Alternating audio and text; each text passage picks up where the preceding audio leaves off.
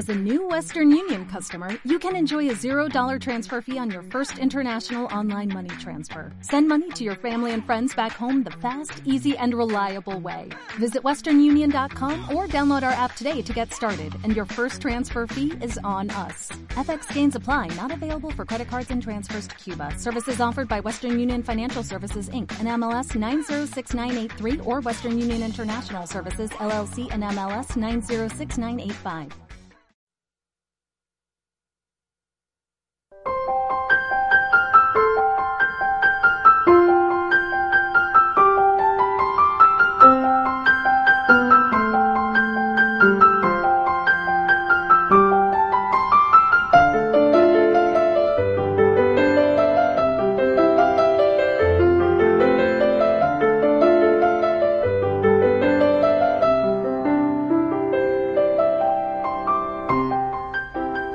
Hola amigos, una semana más estoy aquí con ustedes en esta serie dedicada a la vocación familiar, a la vocación, a la llamada del Señor a vivir en familia. Este es el quinto programa de la serie y si han seguido ustedes los anteriores recordarán que he dedicado dos de ellos a modo de introducción a presentarles por un lado la familia como una vocación a la santidad con todas las consecuencias que eso tiene. Y después la familia con unas características que tiene que cumplir si quiere ser una familia cristiana. Después he dedicado un programa al discernimiento vocacional, cómo saber si el Señor nos está llamando a vivir en familia o al sacerdocio o la vida consagrada. Y el último programa he querido dedicarlo a la etapa previa a la formación de la familia, al noviazgo.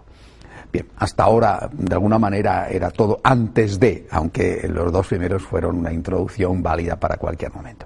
Quiero dedicar los cuatro próximos programas, y este es el primero de esos cuatro, a hacer un bloque central de cuatro programas dedicado a la familia vista desde la perspectiva de los esposos, porque obviamente la familia la funda un hombre y una mujer que emprenden una vida en común, santificada esa vida por el sacramento del matrimonio, pero ese hombre y esa mujer tienen unos antecedentes, han nacido a su vez en una familia, y por lo tanto, cuando ellos forman su familia, están implicando en esa familia a sus padres respectivos.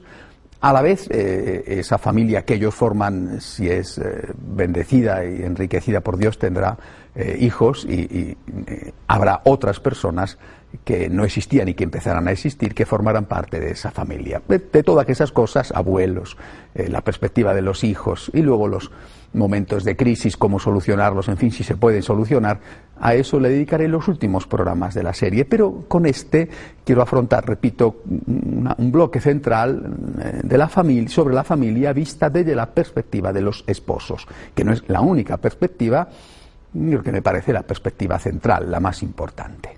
Y quiero dedicar este primer programa a la primera etapa. Ya he dado por supuesto que se ha hecho el noviazgo bien. Repito, en el programa anterior me he dedicado, no sé si con ingenuidad, porque, en fin, uno hace lo que puede, ¿verdad? Pero me he dedicado a presentar algunas de las notas típicas que deben de tener unos novios cristianos. Conocerse, conocer al otro y conocerse a uno mismo, hacer el esfuerzo por mantener la fidelidad y la castidad, porque de lo contrario con el sexo se tapa los problemas y se impide el conocimiento. Bueno, luego preguntarse qué es lo que uno busca con el matrimonio, qué es lo que uno espera de la otra persona. Y algunos detalles que convendría tener en cuenta para saber si esa persona con la que uno está planeando casarse merece la pena o no dar el paso definitivo del matrimonio. Bien, eso ya está. Es decir, ahora me encuentro con una pareja ya casada. Y si en la etapa del noviazgo mi consejo era piénsatelo muy bien antes de hacerlo, asegúrate bien porque el número de fracasos es elevadísimo. De verdad, mira con lupa todas las circunstancias, el carácter de la persona, si es religioso, si es fiel, etcétera. Bueno, ahora lo que me encuentro es con una pareja que ya está. Por lo tanto, ahora el objetivo de este programa y de los siguientes va a ser el de animar a los esposos a que sigan adelante, a que ese matrimonio que ya han construido, que esa familia que ya han construido, esa familia persevere, ¿no?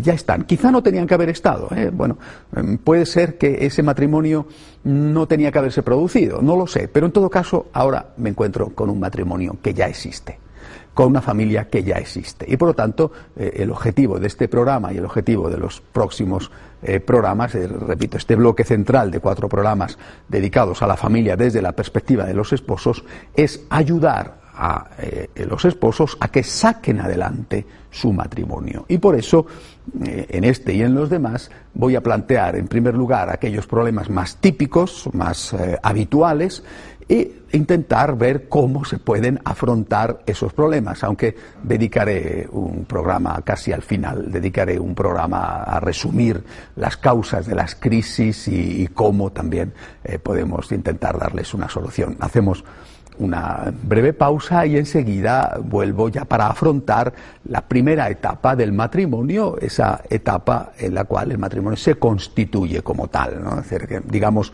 los 10-15 primeros años del matrimonio, el rodaje, pero ya dentro, no fuera en el noviazgo, sino ya dentro, es decir, una vez que se ha producido la familia, el matrimonio y la familia. Hasta ahora mismo, vuelvo enseguida.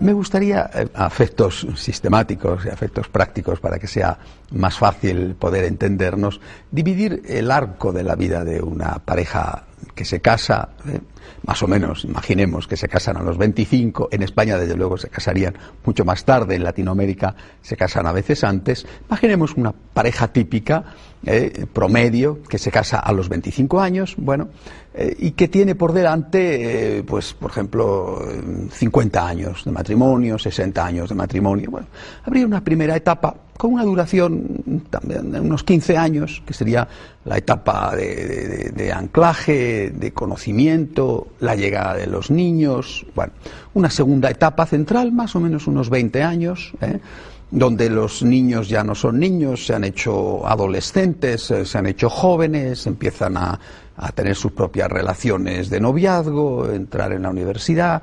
Una tercera etapa en la cual esos hijos ya se han casado, se están casando, empiezan a llegar los nietos, ¿verdad? También, lógicamente, uno se hace ya mayor, quizá en algún caso aparece ya la jubilación de él o de ella, y una última etapa en la cual uno de los dos cónyuges muere, porque suele ser así, uno muere siempre antes que otro, ¿verdad? Aunque, bueno, no necesariamente tiene que ser él o ella, suele ser más frecuente que mueran los hombres antes que las mujeres. Y 4 etapas de la vida de la familia vista desde la perspectiva del matrimonio. La primera etapa, repito, más o menos como unos 15 años, 12, 15 años de duración. Se va a caracterizar esta primera etapa, es una etapa dulce, ¿no? Es una etapa, por lo menos a priori, maravillosa, están recién casados. Bueno, el recién casados dura poco, ¿no? Después ya vienen hace un año, 5 años, 10 años, ya no se dice cuando uno lleva 10 años de casado que están recién casados, ¿no? Bueno, pero esta primera etapa, teóricamente, es la etapa más bonita, ¿no? La etapa más dulce del matrimonio. Lo que estamos encontrando, sin embargo, con la sorpresa de que aumentan cada vez más las rupturas en esta primera etapa. A pesar de que debería de ser la etapa más fácil, sin embargo, la realidad es que hay cada vez más rupturas en los primeros años del matrimonio. Bueno, ¿por qué se caracteriza esta primera etapa? No pretendo hacer un análisis exhaustivo, ¿verdad?, de los primeros años de matrimonio, pero al menos algunas notas que son las que pueden generar algún problema para ver cómo afrontarlos. Esta primera etapa se va a caracterizar, en primer lugar, porque la pareja, sobre todo si no ha estado conviviendo antes, es decir, hablo de una pareja cristiana, católica, ¿verdad?, pues empieza su convivencia y el amor que se tienen es muy grande. Ese amor es el que les ha conducido al matrimonio, pero inevitablemente se va a producir una etapa de anclaje, de acomodamiento del uno al otro, de aprender a convivir con una persona que es distinta de ti, que por muy bien que hayas hecho el noviazgo, y sobre todo si encima no lo has hecho bien, ¿verdad? Pues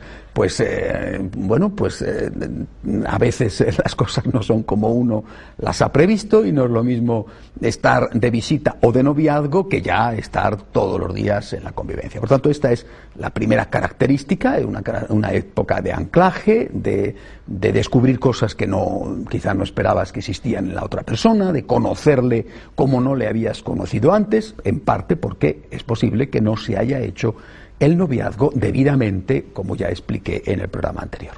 Otra característica de esta primera etapa, en muchos casos, y digamos si hay una especial bendición de Dios, es la llegada de los hijos. La llegada de los hijos es una cosa extraordinaria, hermosísima, une muchísimo al matrimonio, pero también representa la llegada de los bebés, todo cuando no es solo uno, sino que después de 2 o 3 años viene otro, después viene otro. Bueno, representa también una novedad que introduce algunos elementos de distorsión que pueden dar lugar, no necesariamente, pero pueden dar lugar a crisis. Los niños lloran por la noche, se está especialmente cansado, entonces uno u otro, más bien uno que otro, es decir, más el hombre que la mujer, tiende a desentenderse, a decir, bueno, cariño, esto es cosa tuya, bueno, y eso, que repito, la llegada de los niños, que es una fuente de unidad extraordinaria en la pareja, sin embargo, también puede convertirse en un punto de fricción, de separación. Otra característica de esta primera etapa, de estos primeros años del matrimonio, es que normalmente los dos, digo casi siempre, ¿no? Habrá casos en que esto no sea así, pero los dos se ven forzados a trabajar fuera de casa.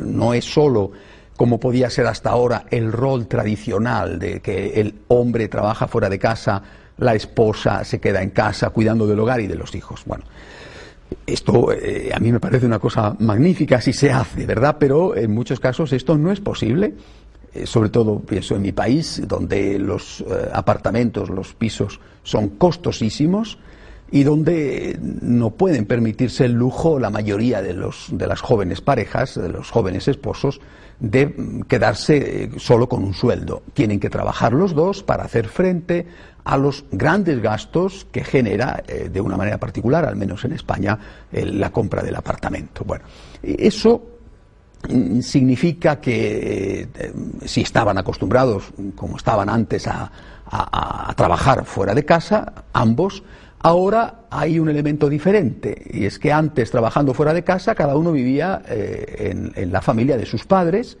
y por lo tanto su mamá, en ambos casos, corría a cargo del grueso del trabajo hogareño.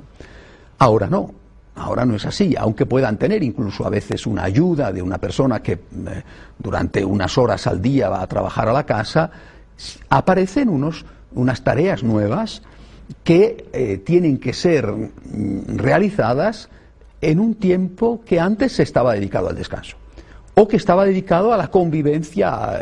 No me refiero a la convivencia de estar juntos, viviendo juntos, sino a la convivencia de poder salir juntos cuando eran novios.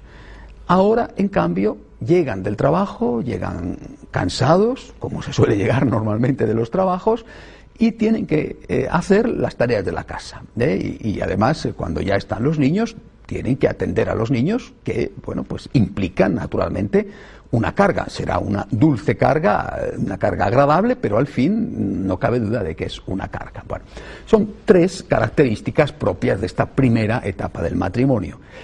Quizá habría que añadir una cuarta que no se presenta con tanta frecuencia, ¿verdad? Pero que mi experiencia como pastor, como sacerdote, me dice que cada vez se presenta más frecuentemente. Me refiero a que en los trabajos normalmente hay compañeros y compañeras, hombres y mujeres, ¿no? Y, bueno, pues suele suceder que, si es el esposo, pues que tenga una cierta confianza o amistad con una compañera. Y la esposa tenga también una cierta amistad con un compañero. Bueno, esto probablemente esta amistad a lo mejor era previa al matrimonio y no está suponiendo un peligro para la fidelidad matrimonial. Mientras que las cosas van bien en el matrimonio. Pero sí, en ese momento de anclaje, de cansancio, de fricciones por la llegada de los niños, ¿verdad? Si en ese momento existe esa amistad con un compañero, con una compañera en el trabajo, se corre el riesgo de empezar a pensar que uno se ha equivocado al elegir el compañero o la compañera. Si además ese amigo o esa amiga están pasando por una situación parecida, es decir, que también ellos se han casado y a lo mejor ya a esas alturas alguno se ha divorciado, o si no, pues están empezando a tener las primeras crisis ligadas a los primeros años del matrimonio, ahí se suele presentar, estamos viendo que se presenta cada vez más un problema añadido, ¿no? Y el problema de una, a veces, incipiente infidelidad. Bueno, esto por resumir las cuatro situaciones, digamos, que afronta, que aportan problemas a la relación esponsal en los primeros años del matrimonio. No quiero limitarme solo a describir situaciones de crisis, sino que sobre todo lo que quiero después del diagnóstico es intentar aportar alguna solución. Yo creo que es muy importante fijarnos en aquello que dije acerca de las características de un matrimonio cristiano. Y una de esas características era intentar ponerse en el lugar del otro, intentar escuchar, intentar comprender para amar del mejor modo posible. Yo creo que esta primera etapa, que es, a priori la más fácil, la más dulce de todo lo que es el matrimonio, los primeros años del matrimonio, esta primera etapa es decisiva para el éxito del resto de la vida matrimonial. Y estos problemas que se presentan, pues mire usted, es normal tener problemas, se presentan estos, que es lo lógico, ¿verdad? No son problemas insolubles, no son problemas que no se puedan resolver. Hay que afrontarlos desde la perspectiva de la espiritualidad específicamente cristiana que tiene que tener una pareja que se casa delante de Dios. Es decir, él tiene que intentar ponerse en el lugar de ella, intentar comprender el agotamiento que representa tener a los bebés, si ella no trabaja fuera del hogar, el agotamiento que representa estar todo el día con el niño, ¿no? Ella ponerse en el lugar de él e intentar comprender lo que significa estar todo el día fuera de casa y llegar a casa cansado. Si ambos trabajan, hay que hacer un extraordinario esfuerzo por no ceder a la pereza de decir que sea el otro el que cargue con el grueso del trabajo del hogar. Esto es un problema que se presenta más en el hombre que en la mujer. Es decir, nosotros, y no quiero faltarle el respeto a nadie, pero estoy convencido de que los hombres somos en general más perezosos, por lo menos para determinadas cosas, que las mujeres, y por eso escurrimos más el bulto dentro de la casa y ellas terminan por cansarse y decir, bueno, esto es una cosa de un auténtico descaro, esto no puede ser, yo no puedo estar trabajando fuera de casa como una profesional y luego llegar a casa y tragarme sola o prácticamente sola las tareas domésticas, ¿no? Bueno, o sea, echando mano de aquellos puntos fundamentales del amor cristiano y de aquellas notas que deben de ser las típicas de la familia cristiana, se puede afrontar la aparición de estos problemas que son los típicos de los primeros años del matrimonio. Es muy importante no despersonalizarse. Y esta no despersonalización hay que intentar hacerla a dos niveles, a nivel de la relación con Dios y a nivel de la relación con el cónyuge. A nivel de la relación con Dios, yo he visto que muchas veces, a veces incluso habiendo llevado un buen noviazgo, habiendo sido los dos novios católicos practicantes, cuando se casan, se ven inmersos en tal cúmulo de cosas nuevas La llegada del niño parece que es el único niño que ha nacido en la historia de la humanidad, ¿no? El primero, después ya el segundo y el, no digamos el tercero ya tienen práctica, pero el primero les descontrola de tal modo que pierden la perspectiva de que siguen necesitando a Dios, necesitan a Dios, y como esa perspectiva la pierden, se despersonalizan, es decir, pierden su relación personal con Cristo. Yo creo que este es un peligro y por lo tanto ahí es donde hay que poner en primer lugar el acento. Tú tienes que seguir llevando una vida interior, tienes que seguir encontrándote tiempo para rezar, tiempo para practicar la confesión, la Santa Misa con toda la frecuencia que puedas y no solo el domingo, ¿eh? Primer punto. Y luego otro elemento de la despersonalización es en la relación con el cónyuge. Por ejemplo, en estos años es muy frecuente que dejen de llamarse por su nombre, incluso que dejen de llamarse marido o mujer, ¿eh? Y empiezan a llamarse papá y mamá, ¿no? Es muy normal, sucede en muchísimas familias, pero es un gesto de despersonalización. Y después, si esto se hace mal, se pagarán las facturas, y se pagarán por un motivo, porque con frecuencia escuchas a los esposos quejarse y decir: mi esposa es una buena madre, pero es una mala compañera. Y efectivamente es una buena madre, pero desde el momento en que ha tenido hijos, el esposo ha sido dejado de lado. También puede ocurrir al revés, ¿eh? Es muy importante que no se olvide de que los hijos, siendo extraordinarios, un elemento de unidad, un elemento fundamental en la familia, sin embargo, los hijos son consecuencia del amor de los esposos. Y antes que los hijos tiene que estar la relación con tu esposo o la relación con tu esposa, porque esos hijos han venido precisamente porque existía la relación de amor entre el esposo y la esposa. Bien, hacemos una breve pausa, después continúo dando un resumen final de las pistas que tenemos, que podemos afrontar para resolver estos problemas. Hasta ahora mismo.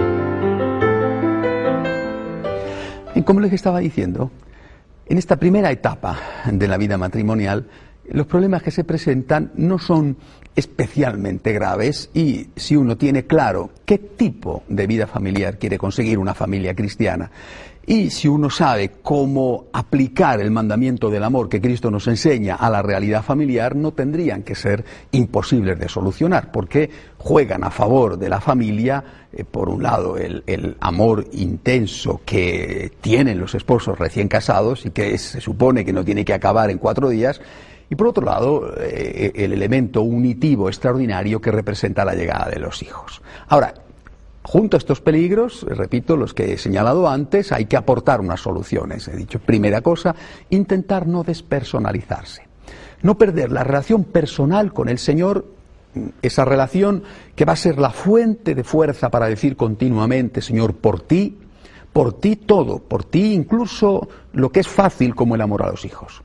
Y por otro lado, no despersonalizarse en la relación con el cónyuge. Tú sigues siendo tú, es verdad que ahora eres papá o eres mamá, pero antes que papá o mamá tienes un nombre propio, y antes que naciera ese niño tú habías llamado novio y marido a tu novio, a tu marido, o novia y esposa a tu novia, que después fue tu esposa. Únicamente una cosa más para terminar, relacionada con algo que dije también con respecto a los novios. Cuando se casan, igual que cuando son novios, se necesita de una forma especial la relación con otras parejas. Si los novios necesitan la relación con otras parejas de novios o con otras parejas jóvenes, ¿no?, que les pueden ayudar a vivir su noviazgo de una manera cristiana, esto es especialmente importante en los matrimonios jóvenes. Como he dicho, una de las cosas más típicas de las parejas jóvenes es que les falta tiempo para todo. Luego no será así, pero los primeros años, como tienen que hacer tantas cosas a las que no están acostumbrados, entre ellos cuidar de un bebé, sus padres quizá han tenido familia numerosa y lo han hecho divinamente, y a ellos les parece que cuidar de un bebé es la cosa más difícil del mundo. Bueno, después cuando tengan 5 les parecerá igual de fácil que a sus padres. Les falta tiempo y le quitan el tiempo a Dios y le quitan el tiempo a la relación con otras parejas cristianas. Esto es un error, porque esto les aísla, esto les deja a merced de sus propios recursos, que pueden irse agotando. Por eso, y para terminar, recordar a las parejas jóvenes que hagan el esfuerzo, no solamente por tener su relación personal con el Señor, no solamente por seguir viendo al esposo o a la esposa como esposo y esposa y no solo como papá y mamá, sino también por conocer a otras familias jóvenes, ir a grupos de familias jóvenes, entrar en una familia espiritual. En Lo Franciscano de María insistimos mucho en unir a las familias más o menos en estos bloques de edad, porque tienen problemáticas comunes y pueden ayudarse unos a otros. Entrar en una familia espiritual, sobre todo en esta etapa inicial, es importantísimo para el éxito de la vida de la pareja, para el éxito de la vida de la familia. Hasta la semana que viene, si Dios quiere.